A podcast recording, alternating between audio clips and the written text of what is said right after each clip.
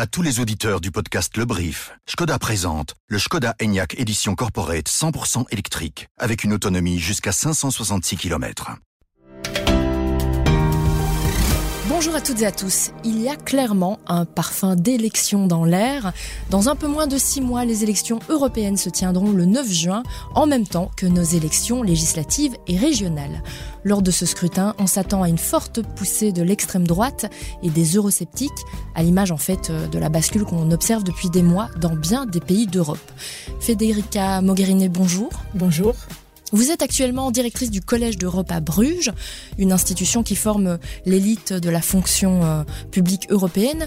Vous avez aussi été haute représentante de l'Union européenne pour les affaires étrangères et en Italie, vous avez été ministre des Affaires étrangères. Oui, c'est bien ça, même si euh, j'ai quelques problèmes avec la définition d'élite. On essaie de bouger un peu de cette, ce concept d'élite pour avoir plutôt des, des leaders qui connaissent la réalité des choses. D'accord. Mais le reste est correct. Merci euh, en tout cas de vous être déplacé euh, dans notre studio. Vincent Joris, euh, vous êtes journaliste à l'écho et vous couvrez pour nous l'actualité auprès des institutions européennes. C'est exact. Bonjour. Bonjour à vous et merci euh, d'être là. Je suis Sunchim Courrier et vous écoutez le brief spécial L'avenir sera-t-il européen?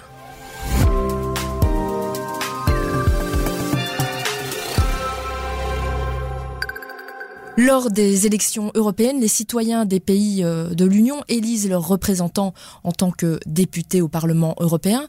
Federica euh, Mogherini, est-ce que le premier enjeu, ce n'est pas d'abord de, mobiliser euh, les citoyens et les citoyennes à aller voter euh, parce qu'il y a un problème de visibilité des candidats, mais aussi peut-être de, lisibilité? Tout à fait. Premier résultat serait d'avoir mobilisation de l'électorat européen pour les élections européennes. En Belgique, peut-être, ça c'est un peu plus facile parce qu'en même temps, il y a aussi des élections à différents niveaux. mais tout autour de l'Europe, je pense que le premier message à passer euh, aux électeurs européens est le fait que voter compte, et que le résultat des élections européennes va avoir un impact important sur le futur euh, de l'Europe, pas seulement des institutions européennes, mais de la vie des citoyens européens.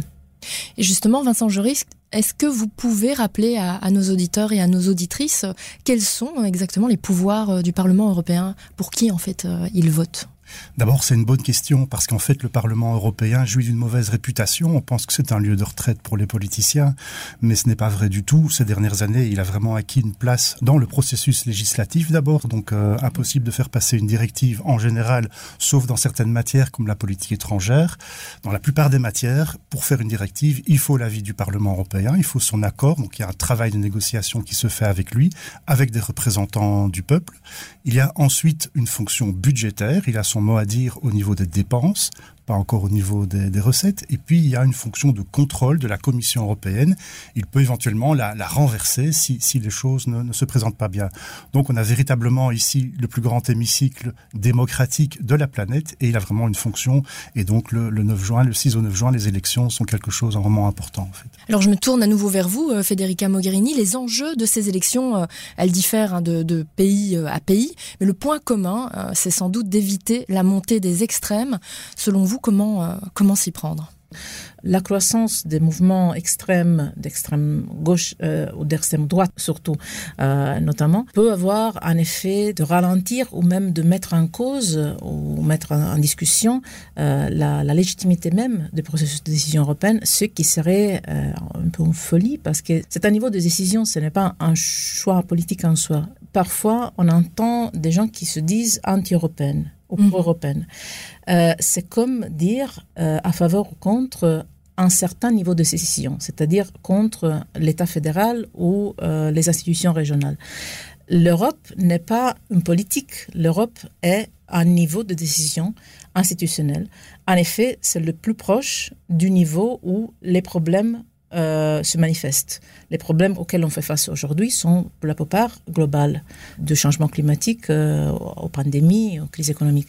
Donc le niveau de décision européenne est un niveau qui s'approche le plus possible au niveau effectif pour faire face aux problèmes qu'on a aujourd'hui. Vincent Joris, euh, pour rebondir sur ce que Federica Mogherini a dit, on voit de plus en plus donc arriver au Parlement européen un bloc anti-européens qui se forment, dont le but est en fait même de supprimer leur propre siège. Est-ce que vous pouvez brièvement nous rappeler quels sont les pays membres de l'Union européenne qui sont gouvernés euh, par l'extrême droite? Donc depuis la crise migratoire de 2015 et depuis la pandémie, on voit une inflation, une arrivée au pouvoir de plusieurs partis d'extrême droite. On en a en Italie avec euh, Fratelli d'Italia, avec euh, la Ligue mhm. euh, et Giorgia Meloni. On parle de post-fascisme ici. On en a en Hongrie avec le Fidesz bien connu de, de Viktor Orban. Depuis peu, on en a en Slovaquie avec Robert Fico et le SNS. Eux sont euh, à la tête du gouvernement. Ça, c'est très important et on peut faire la distinction avec les gouvernement où on retrouve de l'extrême droite qui vient en support. Euh, c'est le cas en Finlande et en Suède. Et puis on a aux Pays-Bas depuis peu Gert Wilders qui est arrivé euh, en tête des élections. Et puis on a ce risque de voir en France euh, Marine Le Pen faire un carton aux prochaines élections. Passons maintenant à l'aide à l'Ukraine. En apparence, en tout cas, sur le sujet, l'Union européenne fait bloc. Depuis le déclenchement de la guerre en Ukraine en février 2022, l'Union a toujours affiché son soutien au pays. Mais quand on, rapporte les contributions des pays à leur produit intérieur brut, à leur PIB, on se rend compte que ce sont les pays voisins de l'Ukraine qui donnent le plus. Euh, donc ma question, euh, Federica Mogherini, vous confirmez que cette unité est de façade, mais pas dans les faits, pas dans les sous? Non, je pense que l'unité est réelle, euh, elle est vraie, elle est profonde et je pense aussi qu'elle va rester. C'est une décision des décisions qui sont prises ensemble, euh, qui sont mises en œuvre ensemble.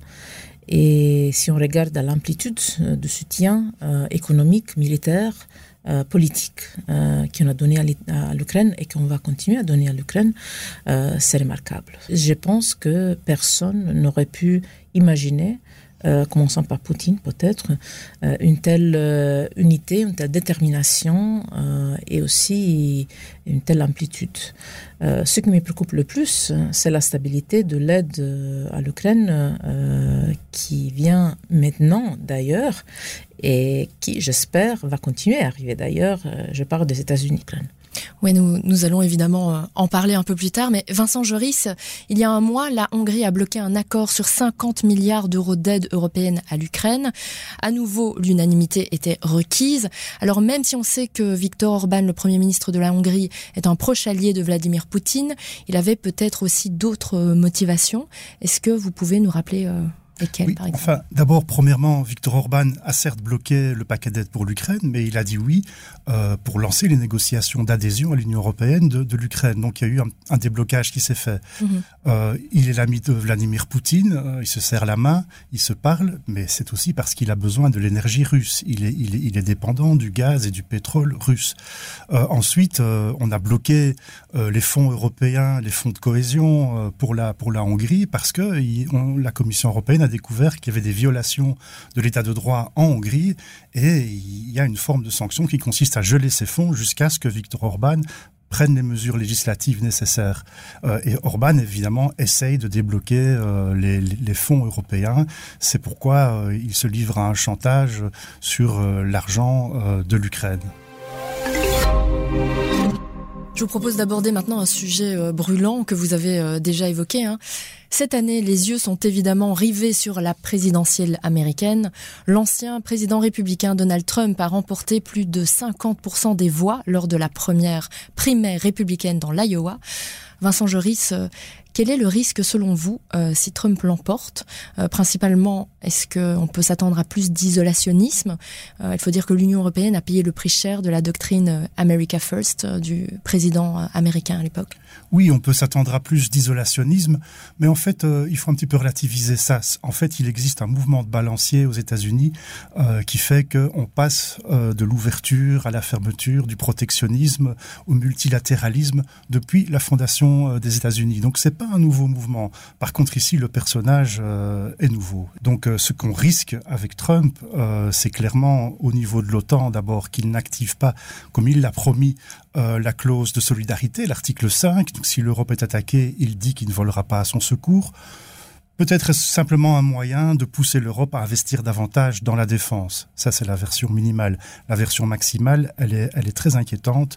Elle signifierait qu'en cas d'attaque de la Russie dans des pays baltes, par exemple, mhm. ici, on se verrait dans un scénario où les États-Unis ne bougeraient pas avec un Trump euh, à leur tête. Et puis, il y a aussi le problème du multilatéralisme. La lune de miel avait recommencé entre les États-Unis et l'Europe. Euh, ici, avec Trump, ce sera fini. On va se retrouver de nouveau dans des confrontations, des risques de, crise commerciale, euh, de recours à l'OMC et, un langage qu'il aime faire, la confrontation. Federica Mogherini, est-ce que l'Europe ne doit pas se préparer de toute façon à ce que ça soit Trump euh, qui l'emporte, euh, puisqu'on voit même que Biden n'a pas détricoté tout ce que Trump avait mis en place? L'Union européenne doit se préparer, en tout cas, euh, doit se préparer à être plus forte, euh, plus unie, euh, plus, plus décisive euh, dans, dans les dossiers qu'elle qu'elle gère. Mais euh, je, je suis même plus plus préoccupée, plus pessimiste que ça a été indiqué sur l'avenir de, des États-Unis et des relations internationales si Trump euh, est élu. Il a testé les limites la dernière fois et je pense que si il revient à la Maison Blanche, il va, il va dépasser ces, ces, limites. Même la même existence de l'OTAN, je pense qu'elle va être euh, va être mise en question. Mais euh, ce qui me préoccupe le plus, c'est le message global. Ça va renforcer la, la tendance au niveau global d'avoir euh, euh, des, des, des, personnes en position clé dans certains pays du monde euh, qui ont un message principalement contre les règles, contre le multilatéralisme, mais aussi contre le respect des règles chez eux, mm. dans leur propre pays, contre le respect de, de, la composition de la société comme elle est maintenant. Euh, donc c'est un message que je pense va, va être passé, à, premièrement, à l'intérieur des États-Unis qui va potentiellement faire exploser le pays d'un point de vue social et économique. Donc, dans un contexte euh, pareil, l'Europe ne me préoccupe pas. C'est le reste du monde et ce sont les États-Unis qui me préoccupent le plus. Et par rapport à ce à quoi euh, Vincent faisait référence, c'est-à-dire euh, euh, se réarmer, est-ce que l'Europe, selon vous, elle doit se réarmer L'Europe a déjà commencé depuis des, des années à investir sérieusement dans sa défense. L'Europe doit être sérieuse sur sa propre défense, sur son système de défense, parce qu'il y a la possibilité d'avoir Trump aux États-Unis, mais parce qu'il y a Poutine en Russie. Euh, c'est ça la, raison principale. Ce qui me préoccupe aussi est euh, le fait que on perd de vue la valeur de la diplomatie et des, dialogues euh, dans un contexte de crise qui se multiplie dans le monde. Neuf candidats attendent dans l'antichambre de l'Union européenne. l'Albanie, la Bosnie-Herzégovine, la Géorgie, la Macédoine du Nord, la Moldavie, le Monténégro, la Serbie, la Turquie et l'Ukraine. Euh, Federica Mogherini, le Collège d'Europe que vous dirigez à un nouveau campus à, Tirana, en Albanie, euh, ça montre que l'Union européenne veut augmenter sa présence dans les pays des Balkans occidentaux, étant donné qu'ils sont euh, tous candidats à l'intégration. Est-ce que vous, vous êtes en faveur d'un élargissement? Oui. Absolument oui. J'étais toujours très convaincue que c'est dans notre intérêt. Aujourd'hui, même plus. Premièrement, euh, ce sont des pays très jeunes où la démographie est un élément important. Et ils sont des pays extrêmement enthousiastes de l'opportunité, de, la perspective euh, de joindre l'Union européenne. Je pense que ça va être euh, un, élément une injection d'enthousiasme dans le projet européen, nous souvenir de pourquoi nous sommes ensemble. Mais il y a une raison euh, encore plus importante. Euh, géographiquement, les pays de Balkans, par exemple, sont tous dans l'Union européenne. N'importe quelle crise, que ce soit une crise migratoire, que ce soit une pandémie, que ce soit une crise de sécurité, euh, des défis liés au terrorisme ou des opportunités liées au commerce, les investissements économiques, impossible de gérer les opportunités ou les difficultés sans, dans une forme ou l'autre, avoir leur coopération et, leur participation. Donc ça va faciliter énormément les choses, je pense, les avoir à l'intérieur de l'Union européenne, euh, dans notre système de decision making, parce que ça va euh, augmenter notre impact sur la résolution des, des, des difficultés. J'ai deux petites questions. Lors du sommet de Granada, Charles Michel a estimé qu'il fallait commencer l'élargissement à partir de 2030. Il a donné cette date. Euh, Est-ce que vous êtes d'accord? Et deuxième question, ne faut-il pas réformer l'Europe avant de l'élargir? Il faudra réformer surtout le budget. Euh, parce que je pense que oui, il faudra probablement à chaque vague d'élargissement ou d'adhésion de, nouveaux États membres, il y a eu des réformes. La politique agricole, la politique de cohésion, ça va être nécessaire, surtout si c'est l'Ukraine à devenir État membre, parce que c'est un État très grand, euh, très pauvre, euh, et avec aussi une situation de conflit. Bien sûr, ça va prendre du temps. Là, je ne vais, pas, je vais pas éviter de répondre à votre question sur la date. Si. C'est pour vous dire, pour moi, nous n'avons pas nécessairement besoin d'une date. Le moment où un pays candidat est prêt, nous devons être prêts. Mm. Mais je vois aussi le risque de dire, nous devons réformer l'Union européenne avant d'avoir de nouveaux États membres, donc nous commençons notre processus de réforme et vous attendez. Ça, je pense, c'est un piège. Je pense que, que, le plus vite possible, ça, ça vaut aussi pour nous. Penchons-nous à présent sur les défis pour l'économie européenne. Federica Mogherini, comment, selon vous, l'Europe peut-elle redevenir compétitive par rapport à la Chine et aux États-Unis? La compétition avec la Chine euh, et les États-Unis est, réelle. Euh, je pense qu'en Europe, euh, nous avons des points d'excellence, de, de, mais nous avons aussi certaines limites. Nous parlions avant de, la défense, par exemple. Si je pense à l'industrie de la défense, c'est exactement ça le, le problème. Nous, nous, avons des éléments d'excellence dans l'industrie de la défense, mais une fragmentation excessive. donc, là, l'Union européenne a la possibilité de soutenir euh, des processus de, réduction de cette fragmentation qui peuvent être importants dans la compétition globale.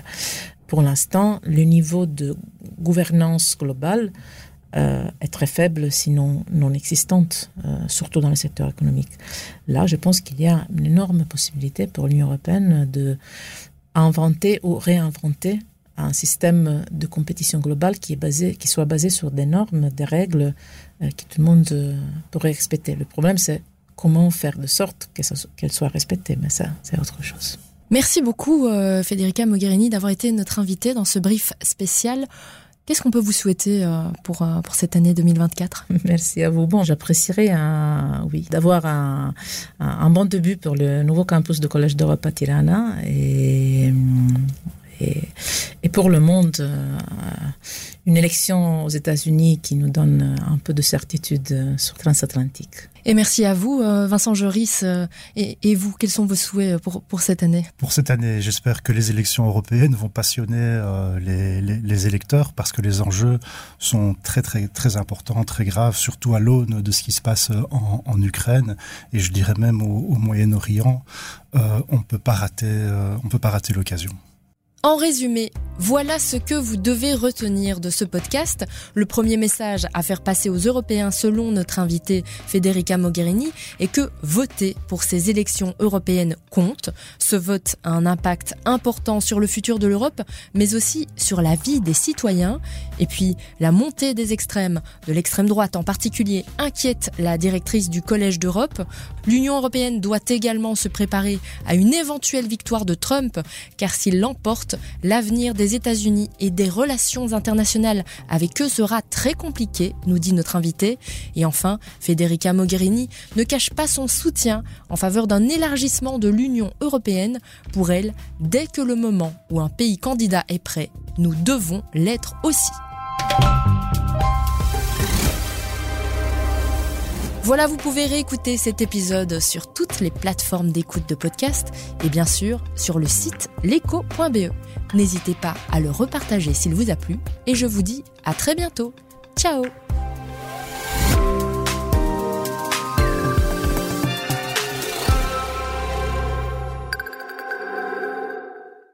Votre voiture de société Skoda doit avoir une grande autonomie. Elle doit être 100% électrique et déductible fiscalement mais elle doit aussi avoir plein de place pour mon VTT. Votre voiture de société est avant tout la voiture de votre famille. Découvrez le Skoda Enyaq Edition Corporate 100% électrique avec une autonomie jusqu'à 566 km. Plus d'infos sur promo.skoda.be ou chez votre concessionnaire. Skoda.